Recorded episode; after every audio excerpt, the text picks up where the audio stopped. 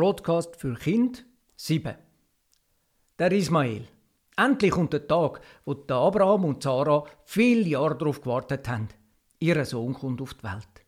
Glücklich nehmen sie ihn in die Arme und sie sagen ihm Isaak. Der Isaak wächst. Er lernt laufen und reden und bald ist er gross und isst Fleisch und Brot wie die Erwachsenen.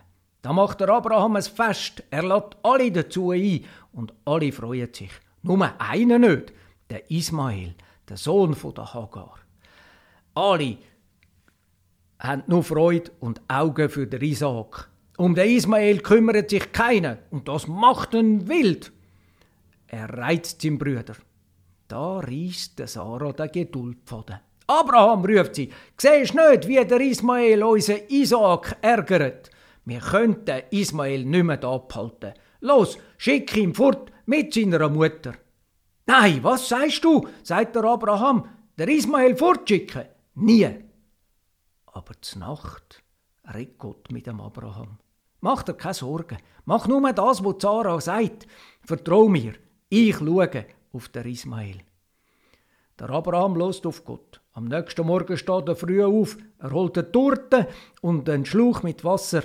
Das lässt er den Hagar auf die Schultern und sagt, du musst gehen. Für dich und deinen Sohn ist da kein Platz mehr. Die Hagar nimmt den Ismael an der Hand und sie gehen in die Wüste. Es wird Mittag, es wird heiß. Die Füße tun ihnen weh. Ich kann nicht mehr, sagt der Ismael, gib mir zu trinken. Die Hagar haltet immer wieder an, gibt ihm zu trinken. Aber bald ist der Schlauch leer. Wasser, Wasser, gib mir Wasser, ich sterbe fast vor Durst. Die Hagar weiss nicht mehr, was sie machen soll. Weit und breit kein Wasser. Da nimmt sie den Ismael auf die Arme, leitet ihn in den Schatten von einem Dornenstrauch und dann rennt sie schnell davon.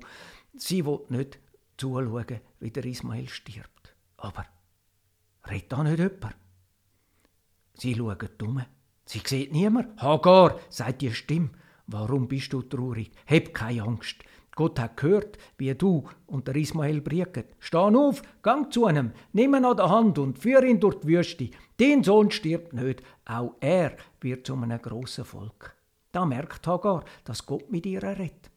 Sie schaut um und sieht ganz in der Nähe ein Brunnenloch. Wie kann das nur sein? Vorher hat sie das nicht gesehen. Schnell steht sie auf. Sie gibt an Ismael zu trinken. Sie trinkt selber. Da kommt das Leben in sie beide zurück. Sie stehen auf und wandern durch die Wüste.